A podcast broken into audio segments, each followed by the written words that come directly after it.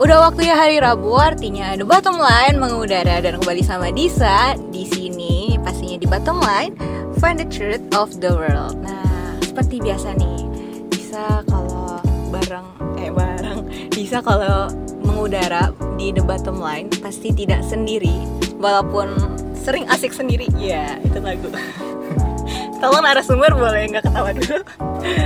Nah, Disa tuh di sini uh, nggak sendiri, tapi lagi bersama salah satu narasumber yang hari ini kita ngobrolin sesuatu yang lebih asik deh daripada dua topik sebelumnya. Kan dua topik sebelumnya mungkin netizen nih, netizen lagi. Teman-teman pendengar mungkin udah tahu nih, kita pertama ngobrol ngobrolin soal teori penciptaan sama teori Big Bang. Terus kemarin ngobrolin teori Darwin sama uh, sebenarnya manusia itu sesuai teori, Darwin atau enggak. Nah sekarang kita mau ngobrolin yang lebih simpel, yang lebih apa ya, lebih ngena di kehidupan teman-teman, ya termasuk gue. Hari ini kayak jadi refleksi gitu ya untuk uh, topiknya. Kita hari ini mau bahas soal wait and see. Kita mau bahas soal relationship yang menunggu dalam Tuhan versus uh, relationship yang sangat instan. Tapi sebelum gue mengoceh, sebelum sebelum gue membahas lebih dalam, gue mau menyapa narasumber yang sudah ketawa di awal.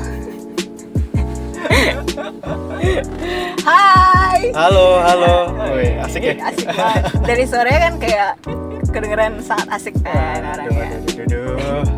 Dengan siapa di mana? Ya, Dengan- eh, halo, halo ada nama ini nggak sih pendengar apa? Eh, pasukan youth. Oh nggak ada. Pasukan. Oh nggak ada, nggak ada. Oke oke. Oke, pasukan lagi. Ya, em, hai nama gue Moses. Kerjaan perlu nggak sih? Boleh lah. Ya, ya, ya. Ke- ke- kerjaan gue Apa tuh? eh, ya kita mah tukang main Facebook sama Instagram aja. Yang di Eh, warnet-warnet Iya ya. di warnet kita liatin aja. Oh ini. Sungguh kredibel ya penarasumber kali Iya ini. kita main tukang main itulah pokoknya. Yang keren dong, maksudnya namanya dong. Oh, Ya, em, gua s- kerja sebagai digital strategist. Gila itu. Calon-calon ngelamar ke Ra- Ratu Elizabeth. Wadaw, iya. Oke deh, nah sekarang Moses umurnya berapa sih? Gua 17.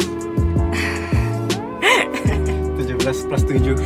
24 berarti 24 ya. ya. 24 masih muda nih guys. Masih lah. Masih anak bawang. Masih. Tapi pengalaman soal relationshipnya, iya relationship lagi, relationship. Relationship.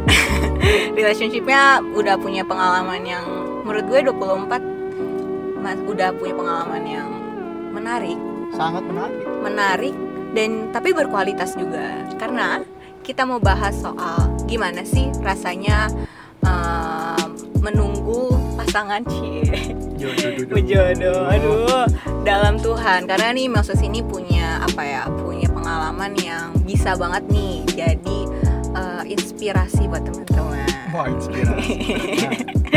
nah by the way sebelumnya eh, kenapa kita mau bahas ini? Sebenarnya karena dari gue sendiri gue melihat eh, kecenderungan dunia sekarang itu menawarkan car banyak cara untuk kita punya pasangan secara instan.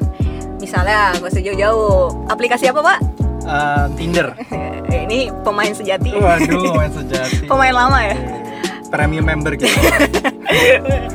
dan um, mungkin sesimpel juga kayak eh kenalin dong temen lo gitu tapi masalahnya sebenarnya itu bukan hal yang salah atau benar ya itu kita nanti kita bahas tapi lebih ke gimana sih kalau kita pakai aplikasi atau misalnya kita um, memakai cara kayak gitu itu sebenarnya salah atau benar nanti kita bakal kulik-kulik bareng dan kita akan pengen tahu nih sebenarnya Komoses ini kok koko Aduh. karena lebih tua daripada gue kan harus menghormati yang lebih tua dong jadi Oh. jadi eh, nanti kita akan eh, bahas-bahas nih soal dari pengalaman hidupnya Moses sendiri siap Moses Siap, siap. siap dibombardir 86. tapi sebelumnya sebelumnya lagi gila gue sebelum sebelumnya terus ini gue mendapatkan komentar-komentar sih jadi The Bottom Line ini sekarang sudah membuka eh, suara-suara netizen Waduh. Cie. tadi kita bikin survei kecil-kecilan Yang masuk ada 1000 survei gitu ya kayaknya ya. 1200 1200 oh iya banyak banyak. gila sampai banget sih podcast. sampai kayak gue harus nge-scroll banget Oh, iya. gitu kan jadi tadi gue nanya gitu sebenarnya teman-teman gitu, kalau misalnya cari pasangan di aplikasi ya Tinder gitu atau aplikasi lain ya. Kita nggak memojokkan Tinder ya di sini ya. Kira-kira tuh salah atau enggak dan kira-kira perlu atau enggak sekarang dari wah kalau di grup gue tuh lebih ke mention mentionan cowok-cowok yang sepertinya jadi pemain lama. Ya kita gak usah sebut lah ya kasihan. Lalu ada Upi katanya nggak salah sih asalkan punya aplikasi yang punya aplikasi nggak ngerti mainnya iya oke. Okay kita bacain. Kalau kata KF Vesus nggak perlu. Kata Angel nggak salah nggak perlu gue terus ada lagi. Banyak nih. Emang harus difilter lagi soalnya. Kalau dari Sharon belum ada pengalaman oh, sorry. Apalagi nih? Nggak salah karena nggak semua orang di Tinder tuh jahat. Gitu. Terus kata Chanel aku sih no. Aku sih no oke. okay. Mas Anang gimana Mas Anang? boleh ditelepon Mas Anang ya terus waduh kalau Michelle ini emang dasar anak Hillsong nih ya jauh dari Australia tuh jawabannya panjang banget karena kalau nggak yang sebenarnya sedikit riskan karena aplikasi dating kan lihat pertamanya sesuai fisiknya oke okay. tapi sisi lain benefitnya kalau yang pas beruntung bisa ketemu sama karakter bagus juga cuma tampang nggak cuma tampangnya tapi jarang juga kebanyakan kasusnya kalau di sini oh dia cerita anak mentornya sepupu gue pada pakai aplikasi. Ketemunya fisiknya sesuai keinginan terlanjur suka tapi karakternya nggak sesuai entah agamanya atau sikapnya dan sebagainya. Jadi penting banget harus difilter harus dijajaki awal dari proses pertemanan. Jadi rada susah sih kalau pakai Tinder itu. Harus milih-milih uh, sesuai yang ditarikin tapi mustahil rada susah untuk untuk jadi serius. Wah kayaknya emang banyak ini ya pro kontra nih. Tapi kalau dari komose sendiri kira-kira kalau tadi netizen netizen ya yang difilter hmm. karena saking banyak kayak gitu. Kalau dari komose sendiri komose kenapa gue jadi manggil komose sih? Dari bosnya sendiri nih gimana nih? Salah nggak sih pakai aplikasi untuk cari pasangan? Um, menurut gue um, pakai aplikasi itu nggak salah hmm. kenapa karena itu sebagai salah satu jalan atau ya sebagai satu jalan kita untuk bisa berkenalan dengan ya lawan jenis kita mm -hmm. cuman permasalahannya um, tergantung balik lagi ke gimana kita ngejalaninnya gimana kita mensortir um, kalau misalkan di aplikasi itu kan kita bisa swipe left, swipe right gitu ya. Uh, itu tergantung dari kebijaksanaan kita dalam memilih. Karena um, gue punya pengalaman gitu, teman sih teman gue punya pengalaman teman atau lo? Teman teman teman okay. teman. Teman gue punya pengalaman um, main Tinder, terus akhirnya match lah. Dan pas sudah ketemu ternyata um, dia dimintain uang lah. Intinya kayak diperas gitu lah. Waduh nah, makanya um, sebenarnya untuk gunain Tinder salah atau enggak ya enggak tapi gimana cara lu ngejalanin um, proses setelah lu mungkin lu match mm-hmm. itu yang lu harus butuh um, lebih bijaksana lagi. Karena um, di Tinder itu ya lu nggak bisa lu nggak bisa menilai orang dari um, lihat dari profile picture-nya aja gitu kan. Pasti lu butuh kenal dulu kenal dulu lu harus tahu dia gimana. Jadi um, ya menurut gue Tinder bagus untuk ngebuka di awal aja. Lu untuk memperluas um, koneksi untuk kenalan sama pas um, lawan jenis gitu. Tapi untuk ngejalaninnya itu kembali lagi ke kitanya masing-masing.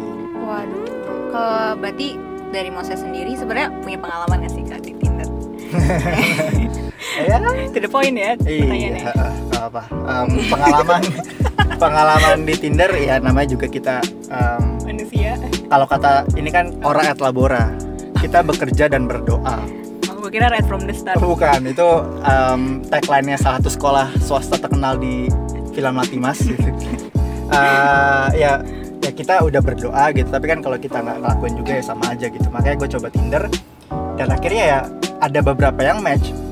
Cuman um, itu tadi uh, gue hanya sampai di fase um, chattingan aja gitu. Tapi gue nggak ketemu karena gue ngerasa uh, orang yang match sama gue ini nggak nggak cocok sama gue gitu hmm. jadi makanya gue cuma sampai sebatas um, chattingan aja Jadi betapa pentingnya filter yoi dari diri kita dan kita harus tahu batasan diri kita juga ya. Berarti kalau udah tahu kita orangnya nggak bisa ya nggak bisa aja gitu. jangan dipaksain Jangan dipaksain, jangan direla-relain ya. betul Tapi menurut Komose sendiri, kenapa sih gue jadi Komose sih? Jadi Mose sendiri, eh sebenarnya cari pasangan tuh em, lebih baik di mana? Kan banyak nih anak-anak teenager. Ya udah terus aku cari pacar di mana dong gitu. Kira-kira kalau ada pertanyaan kayak gitu bakal dijawab kayak apa? gue pernah dengar um, sharing sharing pendeta lah sebenarnya yang paling baik untuk uh, lu cari pasangan ya sebenarnya kembali lagi uh, cari di gereja kenapa karena salah satu salah satu faktor um, pasangan lu cocok atau enggak itu menurut pendeta gue ini adalah lu sepadan. Sepadan dalam artian um, dia sama-sama pelayanan dia sama-sama mengerti um, dan mengenal Tuhan. Satu value ya. satu value sama lu. Karena kan ada juga yang orang Kristen tapi ya dia datang gereja tapi eh, nggak sepadan sama lu. Nah itu kalau menurut pendeta gua itu belum tentu itu yang dari Tuhan tapi kalau yang dari Tuhan udah pasti sepadan sama lu Wah. baik dari sisi value dari sisi sifat perilaku dan lain-lainnya gitu Hmm. nah itu salah satu faktor yang penting menurut gue sepadan gitu Satu gereja tuh juga sebenarnya nggak satu gereja dalam satu gereja atap nggak harus satu gitu atap ya. gereja ya yang penting dia anak Tuhan dan dia sepadan dia Betul. ngerti arti pelayanan Ini takutnya yang dengar langsung Iya, kayak salah. buka grup youth Iya, kayak iya, mana ya? mana yang bisa kalau nggak cari gereja lain mana nih gitu ya cakep cakep ya Waduh, jangan gitu. jangan jangan jangan Cari yang sepadan. Oke deh. Tadi kita udah ngomongin soal sepadan, kita udah ngomongin. Berarti tadi kesimpulannya kalau pakai aplikasi nggak salah ya? enggak enggak salah. Asalkan kita menjalankan menjalankan filter. Yes. Dan juga kenapa kita mesti filter? Karena kita juga harus tahu nih, kita tuh butuh pasangannya yang kayak apa. ya Betul? Dan kita juga harus uh, punya batasan diri, harus punya pengendalian diri karena kalau untuk jalani sebuah hubungan tuh kita harus berani, kita harus siap untuk jalanin proses, betul? Ya, betul Prosesnya Tuhan. Kalau dari Moses sendiri nih pengalamannya dari masa penantian berapa lama Pak? Eh, 10 tahun? enggak enggak enggak. Sembilan? delapan. 8 delapan. Delapan jalan sembilan berarti. Eh, Delapan beda jalan tipis sama Iya. gue juga setahun. Dari Gue 2011 gue 2011 ya gue 10 tahun. Nih. ya beda dua tahun lah ya. Ya eh, selama proses penantian ini nih pasti ada dong proses yang Tuhan bentuk di dalam diri seorang Moses. Iya kira-kira apa sih yang mungkin paling kerasa deh gitu? Mungkin biar bridging enak gue masuk ke em, pengalaman gue dulu kali ya nggak mau nggak mau gue mau ya langsung aja ya Nggak, nggak, nggak, nggak. oke Udah ada pengalaman Eh, dia pengalaman. mau membuka diri soalnya Iya. Jadi em, awal gua pacaran itu SMP. SMP kelas 8. Berarti kelas 2 SMP. ayo siapa ya Ayo, ayo. Nah, em, di situ sebenarnya gue udah kenal Tuhan. hmm. Gue udah ke gereja. Cuman ya itu tadi gue cuma sekedar datang ke gereja sebagai sebuah rutinitas. Jadi gue nggak ngerti tuh value, nggak ngerti tuh cara yang sepadan tuh seperti apa. Gue nggak tahu. Nah, em, selama SMP dalam kurun waktu em, berarti setahun ya, kelas 8 ke kelas 9 itu gue total em, pacaran itu sebanyak enam kali dua tahun setahun Oh, dari kelas setahun. 8 ke kelas 9 delapan 8 ke kelas 9 itu gue total ada 6 sorry 6 atau 8 Berarti- lupa gue ya antara segitulah. Buset. Ya ya, makanya. Berarti seorang ya minum ya dua bulan kurang ya? Ya nggak juga sih ada yang dua minggu. Banyak kan dua minggu sih. Waduh. iya namanya juga masih SMP eh. nah terus di di di di, di, di- selama perjalanan itu gue pacaran banyak banyak tipe lah. Waktu SMP tuh gue tipikal orang yang nggak berani untuk ngobrol sama cewek. Jadi kalau misalnya gue ngobrol sama cewek itu gue pasti keringet dingin gue pasti gugup gue pasti gagap. Introvert banget. Intro, aku orang introvert kan nah em, ya kira gue pacaran itu semua lewat SMS gitu. Waktu itu masih zaman SMS saya belum ada BBM tua juga ya. Eh, masih zaman SMS jadi pokoknya semuanya via SMS Hmm. ya jadi gimana kita mau ngebangun em, hubungan yang kita sedang jalani kalau misalkan kita em, cara berkomunikasinya hanya em, via SMS aja gitu Mm-mm. sebenarnya kan nggak nggak bakal terbangun lah Mm-mm. Nah, terus waktu SMP juga gue juga em, nyari cewek tuh apa ya? Ada yang ngasal, ada yang enggak. Hmm, Yang ngasal dalam artian gini. em, ini gue agak terbuka nggak apa-apa lah ya. nggak apa-apa. Eh, Saya sih oke-oke aja gitu. ah, iya. Tahu nanti pendengar gimana ya. Kan keterbukaan adalah awal Pemulihan. bagus. Nah, em, jadi waktu SMP tuh gue em, pacaran sama satu cewek yang emang udah terkenal. Dia itu em, apa ya sebutannya biar lebih enak ya. Apa tuh? bisa bisa di eh, bisa dipakai Oke. bisa dipakai tujuan gue pacarin dia supaya gue dapat Oke. jatahnya Oke. gue dapat dua minggu Hmm. jadi dalam, dalam waktu dua minggu itu ya gue melakukan hal-hal yang sebenarnya em, dosa dan Tuhan pasti nggak suka Hmm. gitu nah tapi itu gue jalanin kenapa karena itu tadi gue penasaran orang-orang nih cerita eh, kayak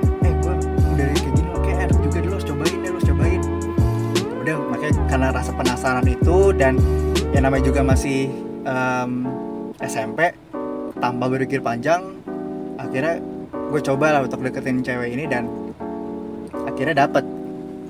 Gitu. Tapi pas gue ngejalaninnya awalnya eh, kayak wah ini seru nih kayaknya nih. Tapi pas udah nyemplung di dalamnya kok kayak Duh kok cuman eh, kayak gini sih? Kayak ini salah deh gitu. Hmm. Ada hati nurani. ada ya. hati masih walaupun ya ke gereja cuma sekedar rutinitas tapi tetap hati. ada hati nurani yang damai berkata iya nggak damai sejahtera betul makanya akhirnya gue putus lah nah em, itu ada itu em, pas SMP pas SMA eh, ya gue mencoba untuk dekat dengan eh, ada dua perempuan ada ada perempuan lah di sekolah gitu Em, banyak cerita di belakangnya gitu em, karena waktu itu di sekolah gue gue angkatan pertama dan Leluhur. eh, leluhur ya senior Eh, dan em, ceweknya hanya segelintir. Em, ya jadinya ada banyak cerita di belakang itu gitu tapi gue udah mulai maksudnya gue udah mulai bener-bener em, mau belajar tentang Tuhan mau mulai serius untuk ke gereja bukan sebagai sebuah rutinitas saja tapi benar-benar mencari Tuhan itu gue masuk di awal SMA Hmm. Nah jadinya pas di SMA itu gue mulai sadar bahwa pacaran itu bukan sesuatu hal yang main-main gitu. Pacaran itu menurut gue em, itu untuk ke jenjang yang lebih em, panjang. Nah di SMA ini gue belajar kayak em, pacaran itu ya tadi gue bilang bukan main-main dan em, itu semua udah Tuhan atur supaya gini gue percaya bahwa Tuhan ngasih kita seseorang ke dalam kehidupan kita itu ada eh, dua tujuan. Satu. satu. Satu em, Tuhan pengen ngasih orang itu untuk masa depan kita. Atau yang kedua Tuhan ingin membentuk kita melalui orang ini untuk masa sekarang kita. gitu Hmm. Em, yang di masa SMA ini setelah gue coba flashback gitu gue coba introspeksi eh, ya Tuhan emang pengen bentuk gue pengen tempat gue supaya gue nanti ke depannya gue siap gitu gue em, pas SMA tuh gue em, pas sekarang sekarang pas kemarin lu coba em, kontak gue gitu sharing tentang ini gue akhirnya coba untuk em, flashback apa kira-kira ya em, yang gue dapetin pas SMA nah pas di SMA itu gue jadinya belajar banyak banget.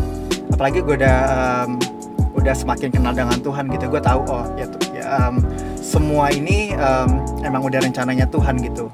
Gue gagal gue pacaran jadi itu semua udah rencana Tuhan gitu. Supaya apa? Ya supaya gue semakin dewasa ke depannya dan semakin em, memiliki karakter yang serupa dengan Kristus. Nah itu SM, di SMA gue belajar banyak. Nah terus masuklah di em, masa kuliah Wah. Nah, ini nih em, banyak lah uh, di kuliah itu kan em, beragam. beragam beragam kita satu alumni semua ya. kita salah satu lagi padahal beragam semua agama nah di kuliah ini gue sempet nakal Em, Oh iya. iya Kita. nah ya gue sempat em, mencoba mendekati eh, beberapa yang em, berbeda em, keyakinan. Berbeda keyakinan. Gue coba main ke bermain api dengan itu. Mm. tapi ya semuanya nggak ada yang jadi gitu. Karena pas kita udah coba deketin udah mau udah mau em, jadi gitu. Cuman pas em, pas mau coba ke tahap yang lebih lanjut itu itu lagi itu itu lagi em, hati nurani kayak berkata kok kayak Gak sejahtera ya. iya kok ini kayak salah makanya gue nggak lanjutin jadi em, selama kuliah itu kalau misalkan gue boleh bilang gue bisa dibilang gagal ya Hmm. gagal untuk bisa em, lanjut ke tahap yang lebih serius itu total ada 8 atau 9 kali itu gue gagal Hmm. either di pertemuan pertama atau pertemuan selanjutnya gitu Hmm. Em, dari situ ya gue belajar em, yang tadi gue bilang eh, Tuhan semuanya udah pasti em, udah rencanain sesuatu yang baik untuk masa depan kita Betul. yang akan lebih baik gitu lebih, Betul. lebih baik lagi gitu nah yang gue bersyukurnya Tuhan tuh em, masih me- memberikan kesempatan kepada gue untuk gagal karena kalau misalkan gue nggak gagal gue nggak belajar Oke. Gue nggak belajar gue nggak semakin dewasa dan ya akhirnya nanti gue bisa aja kalau misalkan Tuhan udah ngasih langsung misalkan pas gue kuliah atau pas gue SMA bisa aja gue ngejalaninnya salah. Bisa aja gue malah em, harusnya kita sama pasangan kita tuh mendekatkan diri kita untuk ke Tuhan. Bisa aja kalau misalkan gue nggak di em, ditempa sama Tuhan gue bisa aja malah jadi menjauhkan diri kita sama pasangan calon pasangan kita itu dari Tuhan Hmm. itu sebenarnya Tuhan nggak mau kan kalau misalkan Betul betul. um, secara analogi kan kita kayak segitiga segitiga apa? bukan siku-siku segitiga biasa lah ya jadi um, sudut sudut kiri bawah sama sudut kiri sudut kanan bawah itu kita sama pasangan kita itu sudut at- paling atas itu Tuhan Hmm. jadi kita sama pasangan kita tuh harus sama-sama bisa membawa diri kita untuk semakin dekat dengan Tuhan Hmm. itu sebenarnya tujuannya Hmm. Nah, ya dari situ gue belajar banyak lah. Tuhan tempa tempa gue sampai ya akhirnya sekarang eh, ya masih mencari, Masih masih mencari, gitu. mencari, Iya. menunggu. Masih mencari, menunggu dan ya gitu lah. Gila gila. Ini benar-benar jangan sampai nangis ya, Ses. Ini Iya. udah butuh air. Ini tisu. minta tisu. Karena ini eh, mungkin diceritainnya tuh enteng gitu. Tapi sebagai yang jalaninnya pasti itu Waduh, wah berat pak. Ups and downs, downs Iya. dan downs. Bawa bawa banget deh. Bawa bawa Ah. banget ya. Apalagi kalau misalnya lagi di masa-masa youth, masa-masa remaja gitu. Kalau patah hati tuh rasanya segala sesuatunya melelahkan. Segala Wah, sesuatunya kayak betul. jadi hancur gitu Yoi. ya. Dan kalau misalnya tadi kita tadi Moses eh, Kok Moses atau Moses lu Moses jadi? aja deh kayak beda dua tahun doang. gue nggak sopan banget ya. Yaudah lah, mohon maaf deh. Jadi kalau tadi kan dia senggol soal apa namanya eh, ke- pasangan sama pasangan tuh harus sepadan deh, Hmm, iya. sepadan gitu. Sebenarnya kalau banyak nih pasti yang dengerin kayak sebenarnya jadi kalau sekarang kriterianya apa nih kalau Eh, gua sendiri. Aduh. atau nggak eh, nggak usah Moses sendiri kira-kira kalau misalnya mau cari pasangan Harus yang kayak gimana? harusnya ya? kayak gimana Oke. Ya udah pasti satu em, beda jenis kelamin. Karena sekarang kan udah banyak, udah banyak yang Hmm. menyimpang. Ah, udah jelas Eh, ya. itu satu. Kedua, udah pasti tadi sepadan gitu. Karena yang beragama Kristen pun belum tentu sepadan. Hmm. Kita harus benar-benar cari yang sepadan. Ketiga, eh, ini kalau pribadi gua em, bisa sayang sama orang tua. Karena kalau orang tua aja em, disayang apalagi kita gitu. hmm. itu yang poin um, penting menurut gue sih. Kisahnya itu bonus dari Tuhan. Kayak udah Ah, beneran. Lo kayak udah orang beneran. Kayak udah mau nikah aja tapi untuk emang ya kalau misalnya kalau dari gue sendiri untuk bisa dapat pasangan yang seperti itu itu lagi-lagi nggak instan Hmm, lagi-lagi kita harus mau menikmati proses yang Tuhan kasih.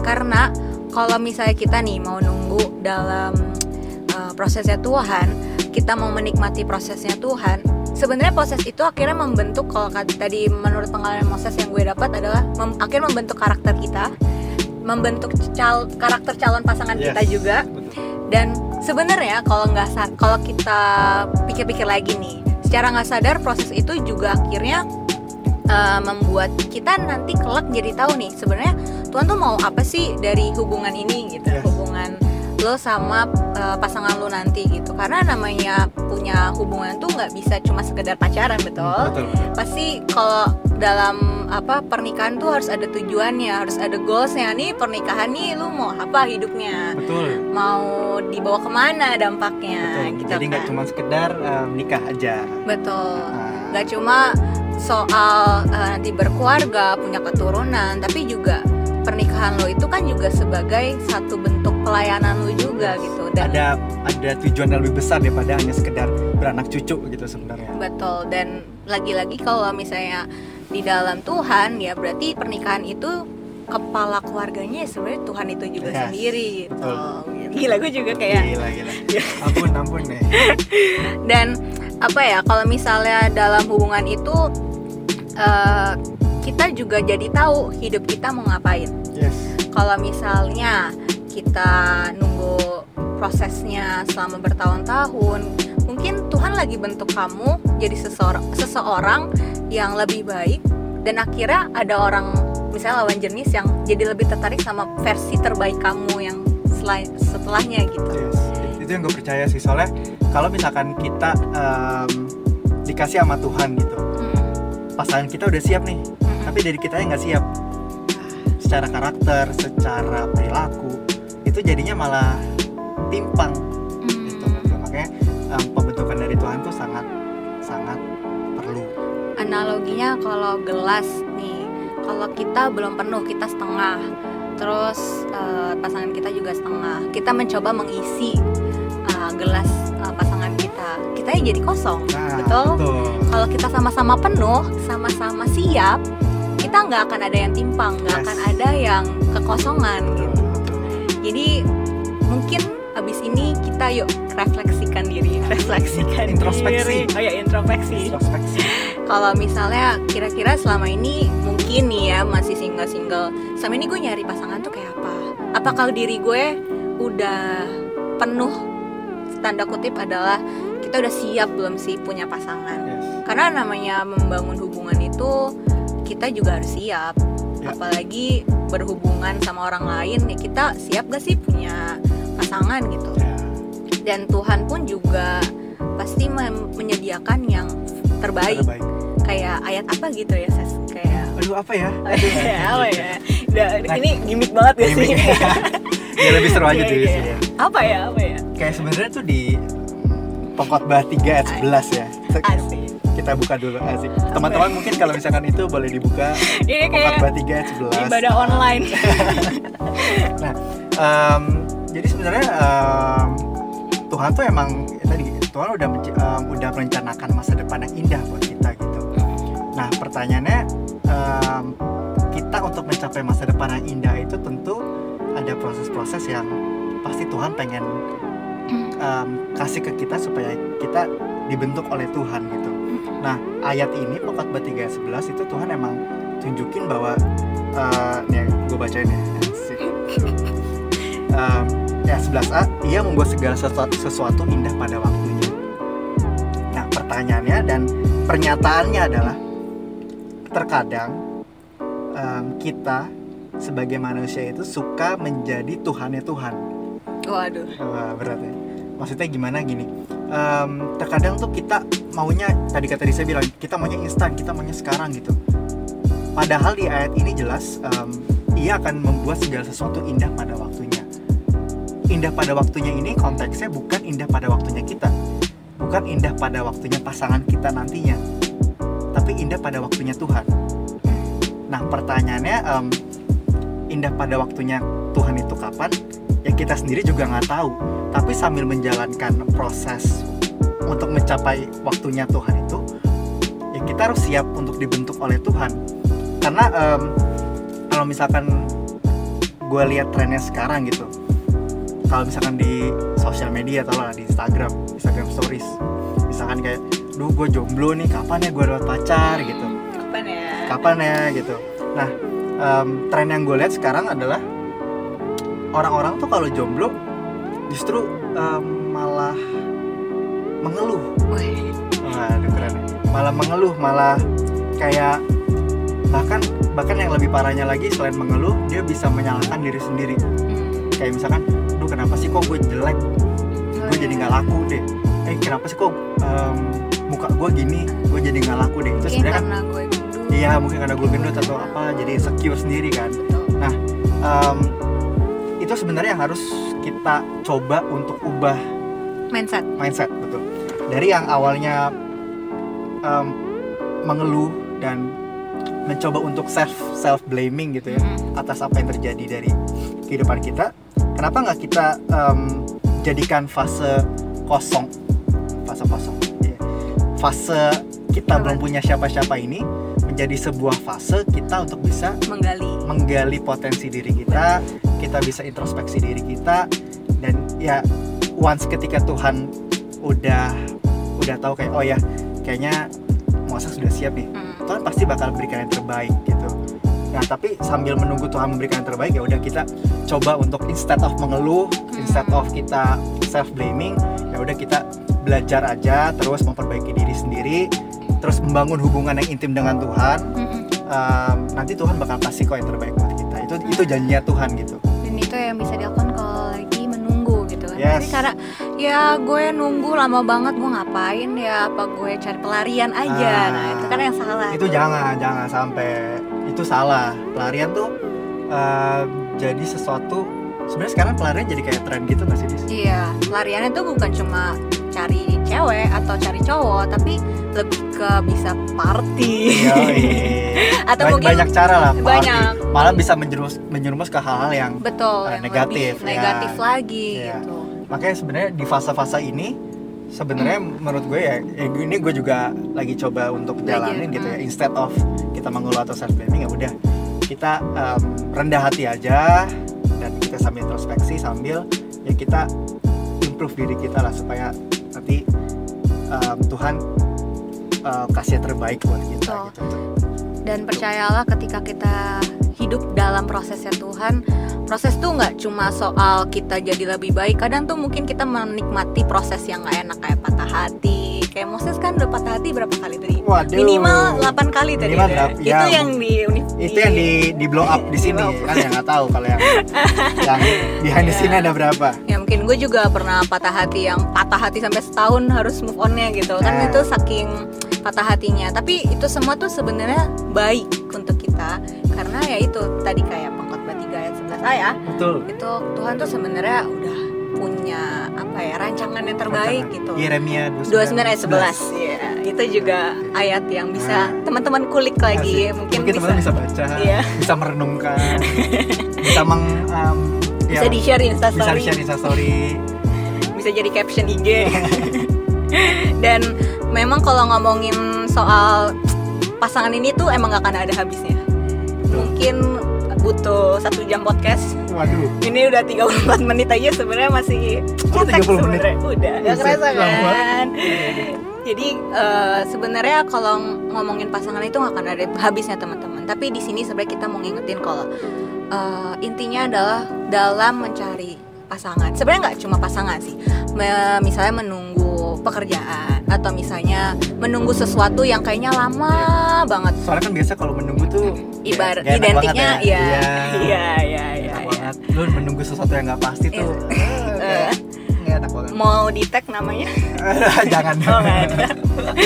saya pengen ngetek punya atau saya nggak jadi deh juga deh. Ntar- Nah, maksudnya menunggu kerjaan di Iya, menunggu kerja. iya kan? Betul, Ah, betul, gitu. menunggu kan nggak cuman iya Pokoknya ayo serok serok gue jadi lupa mau ngomong apa gara-gara distract. Tapi itu, jadi kalau untuk menunggu sesuatu yang nggak datang datang nih kayaknya nggak jadi jadi gitu. Sebenarnya sabar aja. Kuncinya tuh sabar dan jangan gabut gitu. Yes. tanda kutip jangan gabut. Ya lakukan saja produktif aja. Siapa tahu dengan waktu kosong lu lagi kosong kayak tadi kata Moses gitu ketika lu kosong lu bisa improve diri lu sendiri. Jadi lebih bebas lu mau ngapain aja. Yes. tapi pastinya ke arah yang lebih positif gitu. Dan bisa aja kalau emang belum dikasih mungkin Tuhan emang lagi merasa ya kita belum siap gitu. Yes. kita belum bisa jadi eh, pasangan yang baik untuk orang lain gitu. Mungkin Tuhan lagi juga bikin kita bentuk kita jadi pasangan yang hebat yang mungkin kita nggak pernah kepikiran nih berapa tahun lagi "Oh, ternyata gue jadi punya karakter jadi begini ya gitu. Kita no one knows Yep. gitu. Dan bukan sesuatu yang salah ya saya berarti kalau untuk uh, single single enggak. lama-lama gitu kan kayak ih tidak jomblo. usah diperdengarkan orang-orang yang suka ih kok masih jomblo Ih, sih? Kok iya. Ih, kok sendirian terus Iya. sih? Enggak apa-apa. Sekarang nih gue diledeknya ih bisa jomblonya satu dasa warsa. Iya. gila ya. Enggak apa-apa. Nggak apa-apa. Tidak usah dipikirkan. Yang menjalankan kehidupan itu kita sendiri. Betul karena yang tahu yang terbaik kita yang menjalani kita gitu. Betul. mungkin bapak Moses ada pesan-pesan lagi statement. Statement terakhir. Nanti kita bakal ngobrol-ngobrol lagi soal pasangan sih karena Moses ini kayak gini-gini masih cetek Wah, ini masih enggak lah, enggak lah. ya, em, kalau misalkan kita kaitkan dengan topik wait and see gitu. Sebenarnya em, tadi gue bilang pekerjaan menunggu itu sesuatu yang sangat enak. melelahkan Apalagi kita menunggu sesuatu yang nggak pasti. Hmm. Kita nunggu em, bus datang, kita nggak tahu jadwalnya. Kita gelisah, kita jadi takut. Aduh, ini biasanya udah enak menunggu. Menunggu em, dipanggil interview. Aduh, saya kok banget nih. HRD-nya kok nggak nggak balas-balas email ya? Ini HRD-nya udah baca belum sih? Kita jadi gelisah karena menunggu. Hmm. tapi yang Hmm. mau ya coba kita tekankan di dalam em, podcast ini adalah ya em, menunggu itu bukan sesuatu yang negatif kok. Menunggu itu em, sesuatu yang emang Tuhan sudah rancang rancang dan berikan kepada kita untuk, untuk tadi em, supaya kita bisa improve diri kita dan kita bangun hubungan yang erat dengan Tuhan. Bayangin kalau misalkan em, teman-teman em, asik teman-teman em, teman-teman diberikan pasangan yang tadi gue temu satu kata yang enak Sepadan. teman-teman diberikan atau mendapatkan pasangan yang tidak tepat nah, tidak tepat itu kan pasti nggak enak ngejalaninnya. Nah, makanya em, sambil menunggu Tuhan memberikan pasangan yang tepat, belajarlah untuk kita em, menjadi pribadi yang tepat dulu, Hah. menjadi pribadi yang tahu dan peka apa yang Tuhan mau dalam kehidupan kita. jadi lebih dekat sama Tuhan ya. Yes, menjadi lebih dekat sama Tuhan supaya kita bisa jadi em, pasangan yang tepat. Hmm. Dan kalau dekat sama Tuhan kita jadi lebih peka nih ya kan biasa kita kan ah dasar cowoknya nggak peka gitu sebenarnya bukan tugas cowoknya tapi justru kita harus lebih peka sama apa yang Tuhan Wow, betul. gitu deh jadi ini statement terakhir Statement terakhir, statement bakal closing. akan ada episode-episode selanjutnya bersama Moses Waduh, Nata dirinya waduh, waduh, waduh. boleh di follow Oke. Di eh, Tindernya dong, eh, salah. Bisa di follow apa ya? Apa ya? Instagram ya, Instagram. Eh, malu banget. Eh, at Moses atau Dirga eh, bisa di follow aja atau cari dari Disa aja. Followingnya nanti cari baru tadi. unfollow tadi sih Oh, aduh. Mohon maaf. enggak deh Ya. dan masih banyak banget nih teman-teman untuk uh, topik-topik yang lebih menarik. Mungkin topik kali ini sangat banyak bercanda karena biasanya bottom line ya ampun Tuhan. Ya nggak apa-apa. Tapi kali ini kita mau lebih refresh lagi. Dan siapa tahu mungkin mungkin teman-teman ada pertanyaan boleh uh, WhatsApp gue misalnya gitu. Atau misalnya uh, DM Youth Cultivators juga. Dan jangan lupa untuk dengerin podcast podcast lainnya. Ada The Sisterhood setiap hari Jumat bersama cewek-cewek bawel. Itu namanya Chanel Semana dan juga ada Pip Talk di hari Senin yang akan ngobrolin ngulik kehidupan banyak orang bersama Ella Sharon. Dan kita bakal ketemu lagi minggu depan dengan bahas sesuatu yang menarik juga sih. Tapi boleh dibaca juga Alkitabnya karena kita bakal bahas lagi kulik lagi ayat-ayat yang memang relevan sama topiknya. Oke deh Disa harus makan kayaknya. Ini sudah lapar. Jadi Disa harus pamit undur diri bersama Moses Natadira. Thank you. Yoi, sama-sama Disa. Yoi. Dan kita bakal balik lagi di The Bottom Line next week.